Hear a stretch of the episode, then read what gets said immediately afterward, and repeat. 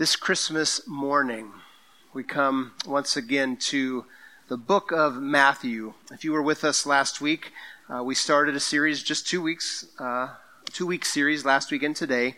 Uh, we are looking at Matthew's account of the birth of Jesus because Matthew does something very interesting. I mentioned this last week.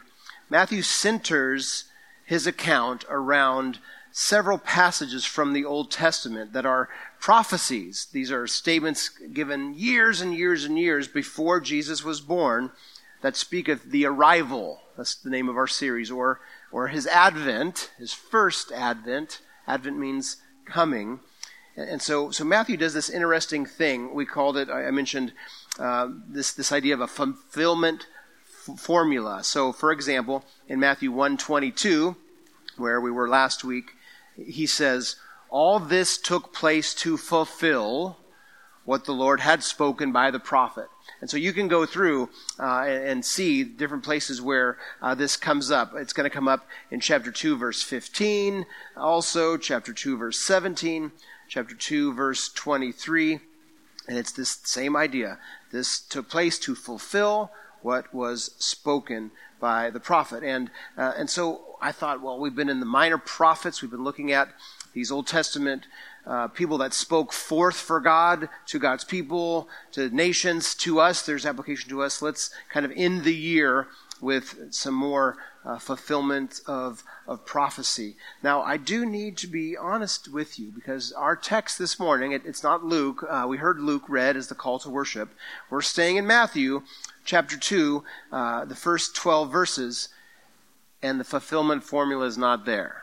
Okay? In 2, 1 to 12, you're not going to hear this was spoken to fulfill what was written. Okay? We are going to see a quote from Micah, and so it, there, there is a fulfillment of some prophecy, but for Micah's quote, uh, Matthew, he, he leaves my cool little, you know, formula system that others have pointed out.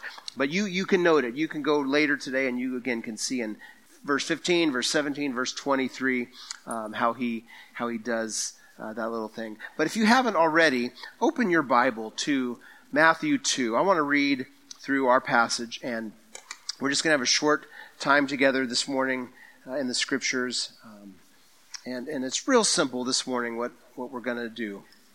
I put it on, on the screen.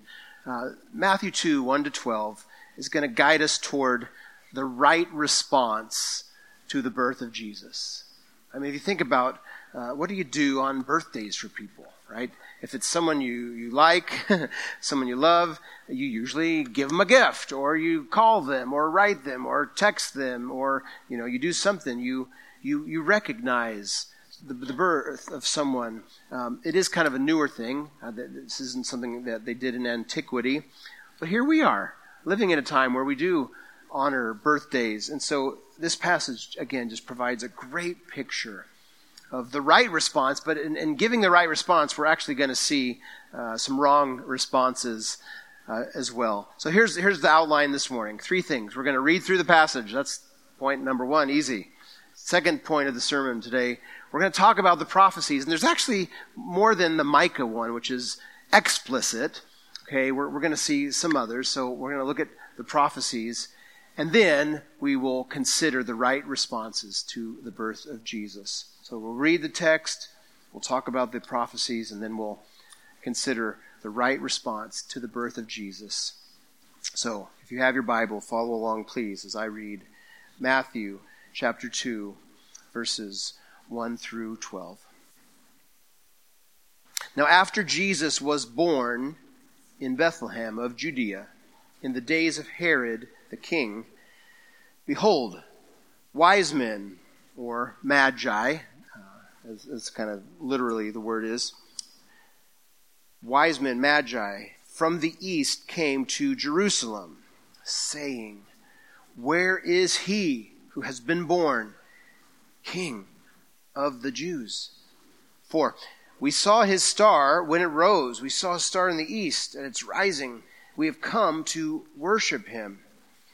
When Herod the king heard this, he was troubled and all Jerusalem with him, and assembling all the chief priests and scribes of the people, he inquired of them where the Christ was to be born.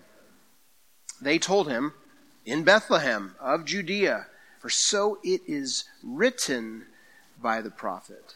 See, there's the difference there. It doesn't say spoken by the prophet, fulfilled. This one, we simply have Matthew quoting the scribes and the uh, chief priests who say, For so it is written by the prophet. And here's the quote from Micah 5 2 And you, O Bethlehem, in the land of Judah, are by no means least among the rulers of Judah.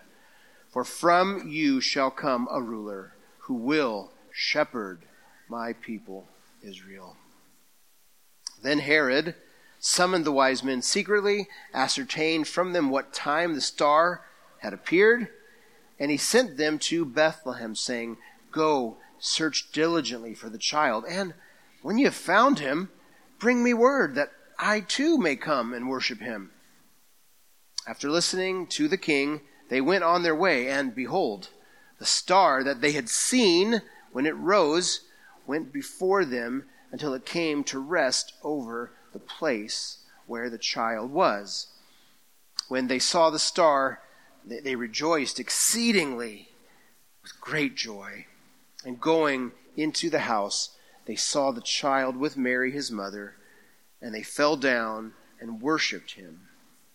Then, opening their treasures, they offered him gifts gold and frankincense and myrrh. And being warned in a dream not to return to Herod, they departed to their own country by another way. This is the word of the Lord.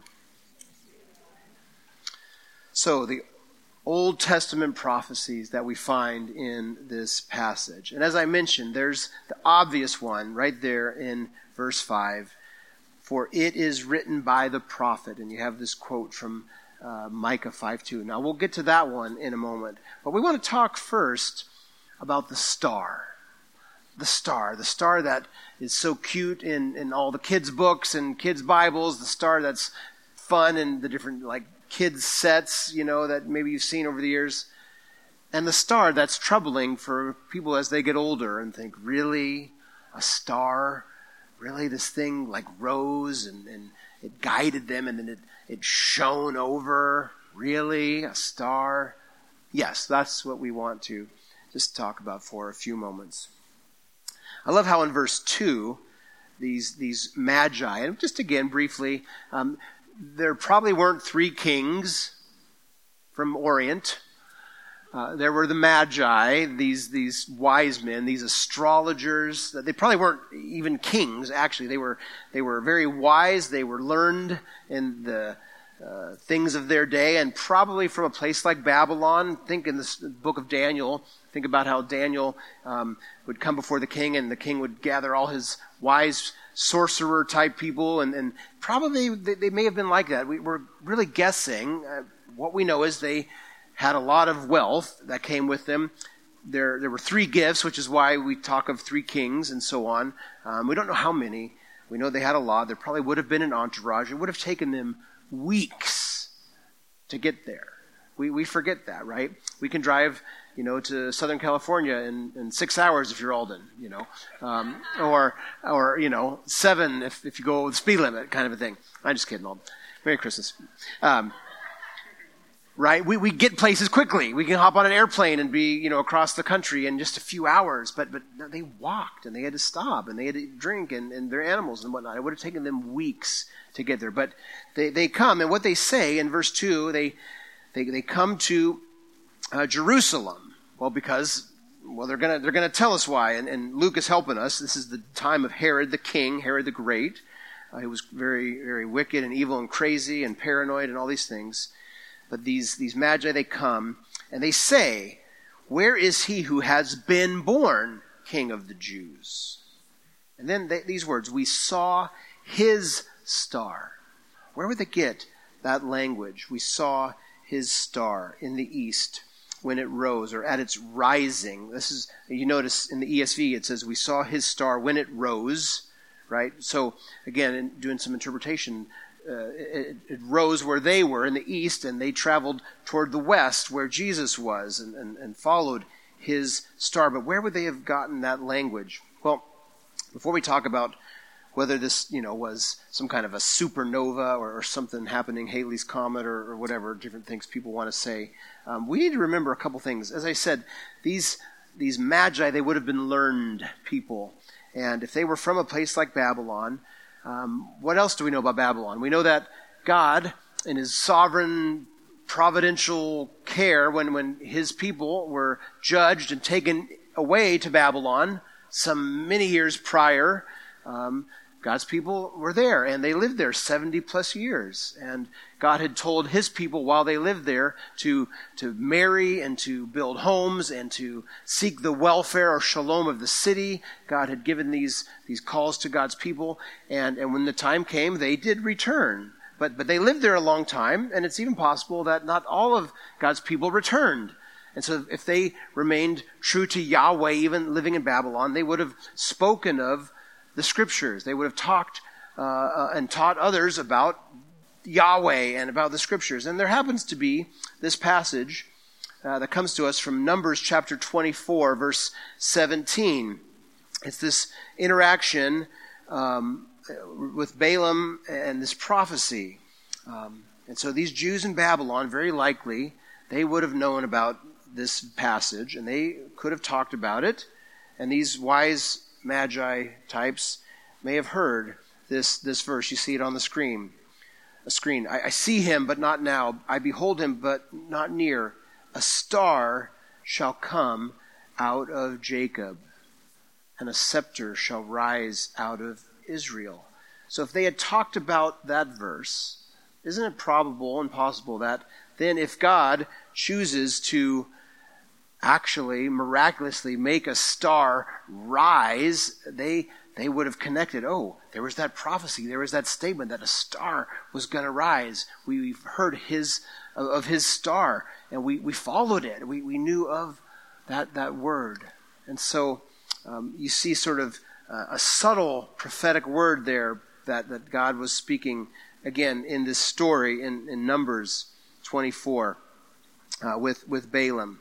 But now, again, as to the physical nature of the star, the star that they would see and it would guide them and lead them, um, again, people want to dismiss this as legend. People want to dismiss this as being some parallel to pagan myths which were around in those days, in which uh, stars guided heroes to destinations and whatnot. Uh, of course, even in ancient literature, there is the writing of astrological phenomena that accompanies the birth or and death of notable kings. We have it with Julius Caesar, it accompanies his death. Uh, we have it with Augustus Caesar, it accompanies his birth. So skeptics want to say, well, Matthew, he's just fabricating this thing and going along with other ideas. But I love what one scholar says. He writes, if Matthew's sources, so the people that Matthew was gleaning from, if, if they misled him, then Matthew was deceived. And if Matthew invented this episode, well, he's a deceiver. But why would Matthew, who's writing to Jews, to Jewish people predominantly, why would he make up or concoct a story of worshiping astrologers for a predominantly Jewish audience? See, Matthew wouldn't make that up. He's writing to Jews who they took very seriously to worship God and worship Him only, and for pagan non Jews to travel weeks and weeks and hundreds and hundreds of miles and to show up and as they say they come to do, and as they do to worship, there's no reason for him to make, make this up. Again, as I said, it's more likely that they had heard of Numbers 24. And then God, why, why can't God miraculously have a star move and guide them? If, if God is who he says he is, he's the God of miracles, and he can most definitely do the miraculous. I also came across this verse from Isaiah chapter 60, verse 3 this week. I had never thought of this or seen this until I was studying. This also might be a prophetic hint, right? Look at this on the screen. And nations shall come to your light, and kings to the brightness of your rising. So maybe those magi had heard that prophecy from Isaiah 2. And so they've heard of this star, and then they've heard of this, this idea of the nations, meaning the, the non Jews coming to his light and kings and all that. And, and so then God in his providence guides them to, to Jesus. well, I, th- I think those are subtle, kind of indirect prophecies.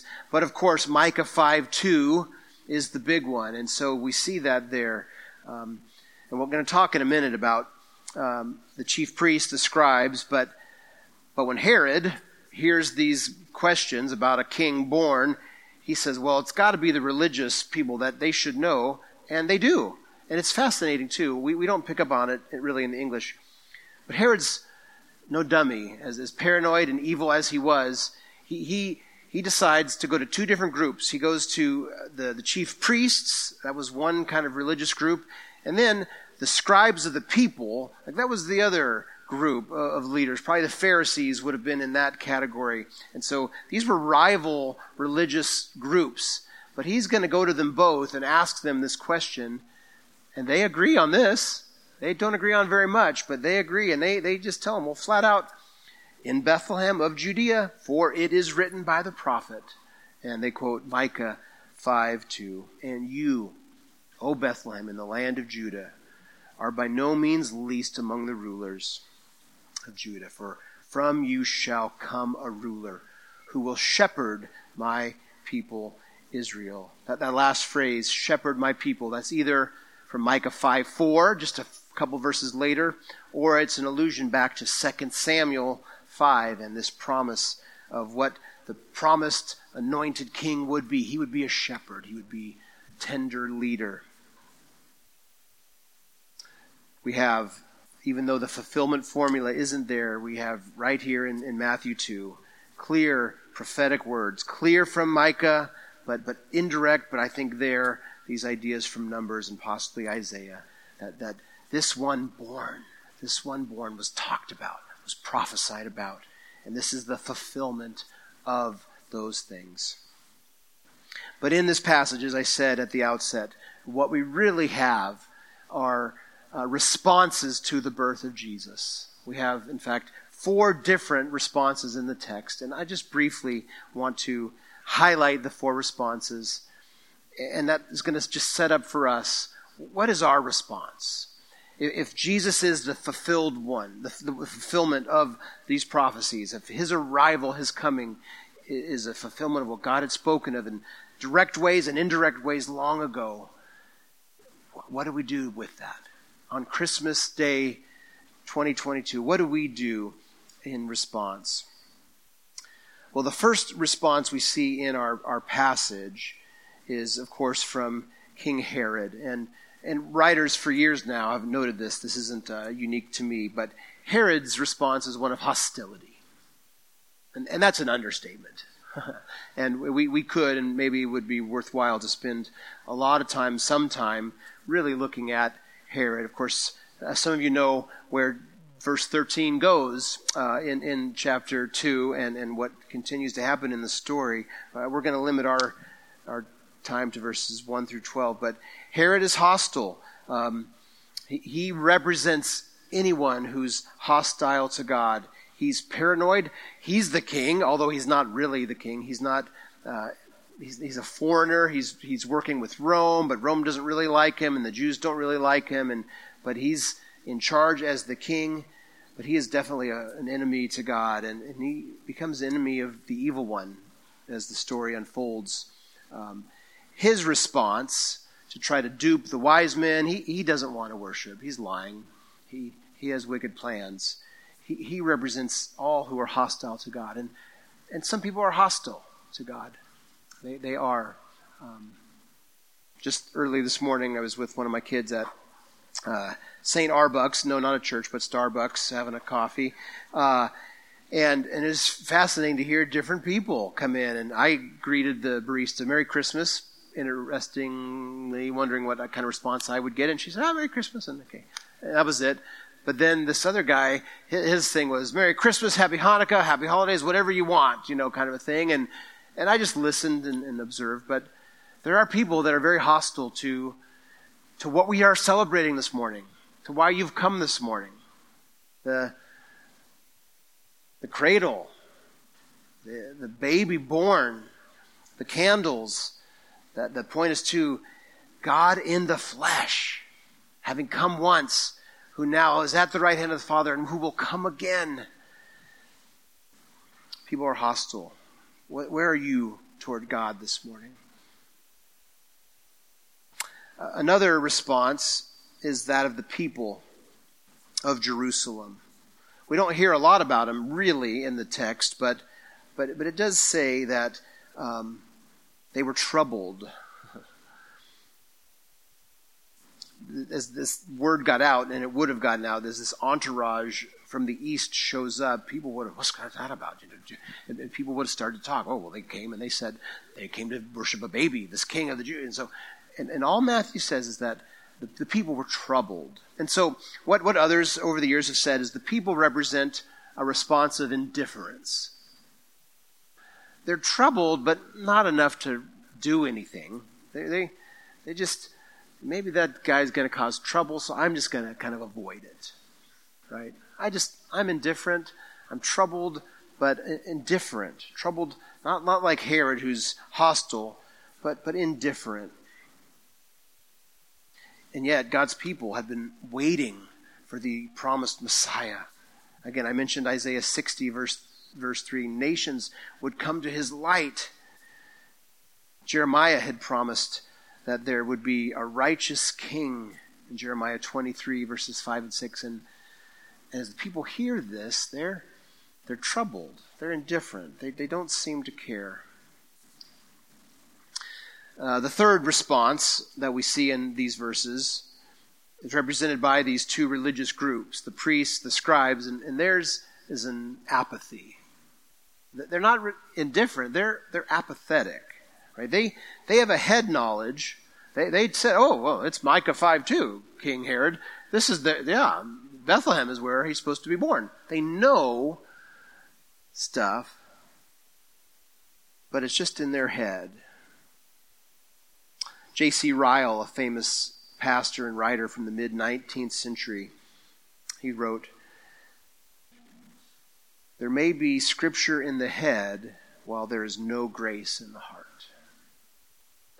There may be scripture in the head while there's no grace in the heart. And that represents these scribes and Pharisees.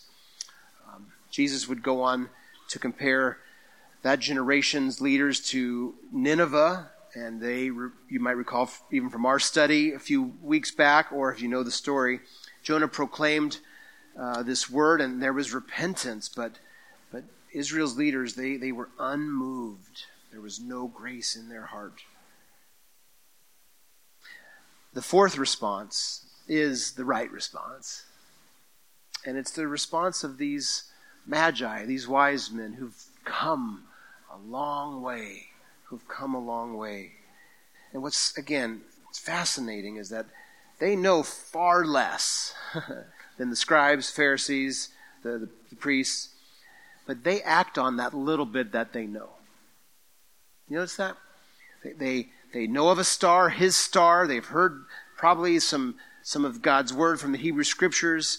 And then when God's ready to move, what the Apostle Paul would say in Galatians, that Christ came at the fullness of time At the fullness of time, when it was right, when it was time. God puts all this together in the star. And so these, these magi who, they, they were, I mean, astrology and, and you know, things were, were condemned by God in His Word. But they act on that little bit that they know. And that's what we are to do. That's what followers of Jesus are to do, to act on what we know. They, they worship, that's the word translated in the English. It's a word that really can also simply mean to like pay homage. Like if I come and bow down before Ginger, I'm not necessarily worshiping her, but I am using this Greek word. I'm, I'm paying honor, paying homage to. So we aren't exactly sure if they were full on worshipers, as we think worship, like devoting their life, or if they were honoring this king and they do by bowing down. Of course, they do by giving gifts. We, we don't totally know. I love this quote. One of my favorite commentators, uh, Don Carson, he says, The Magi worshiped better than they knew. they worshiped. They, they bowed down even better than they knew, better than they realized. They, they sacrificed their time, uh, of course, their treasure, their safety to travel to find this baby they represent the, the, the right response to, to Jesus, which ultimately is worship, ultimately is to, to give him uh, our treasures. And, and the treasure God wants more than anything is you. It's just your life. Your imperfect, messy, goofy, problem filled, struggle filled life. So that He can do His work of grace and, and, and bring healing and renewal and, and comfort. And it'll have its ups and downs like the best roller coasters and twists and barrel turns and, and you name it. But, but He just wants you. He just wants you. That's the worship He wants. So, how will you respond today, Christmas 2023, to the birth of Jesus? How will you respond when you go back to work tomorrow or Tuesday or back to school in a couple weeks? How will you respond in the new year, 2023? Sally Lloyd Jones, the author of the Jesus Storybook Bible, in her telling of Matthew 2, says this The journey that had begun so many centuries before, had led three wise men, Magi, we'll give her some slack, here to Bethlehem, to a little town, to a little house, to a little child, to the king God had promised David all those years before. But this child was a new kind of king. Though he was the prince of heaven, he had become poor. Though he was the mighty God, he had become a helpless baby. This king hadn't come to be the boss, he had come to be a servant. He came to give his life. How will you respond? How will I respond to this joy? Would you stand and we are going to end our morning with one final song. Before you go home, feel free to grab a cup of coffee, say hi to someone. I know you got plans. Um, we do have a couple books in the back. If if you're still filled with questions about Christmas and Jesus and God, I'm so glad, and I'm glad you're here. And we have a couple books. One's called The Case for Christ. It's a little kind of answer booklet that's in the subtitle. Maybe that'll fuel some reading, further reading. Another one I just have a couple copies is called is Christmas unbelievable? And so these are great resources. If you have questions, um, grab one, or if you know someone who might have questions, take those. They're our gift. But um, let's let's pray and let's ask God to do a work so that we can respond um, in worship like these magi. So, Father in heaven, thank you this morning for a few moments to gather, to celebrate to sing and to hear your word speak to us about the right response to the birth of the Lord Jesus. And God, if we're honest, sometimes we are indifferent. Father, sometimes we're apathetic. We just don't care. We've got other things. God, maybe sometimes we're hostile to you. Thank you that you are gracious and forgiving and loving. I pray we would hear your word of grace again today, and that in hearing that word of grace, we would we would respond as the, the magi do, to, to respond with what little we know and just to worship you, to to give you our life. And, and I thank you, God, that you're not afraid of our honesty, the questions we have, the hurts, the struggles. I pray you would help us and, and do a work of grace in our life. But give us joy now this day as we consider that the earth has received her king and we, we are celebrating and gathering for that in Jesus' name.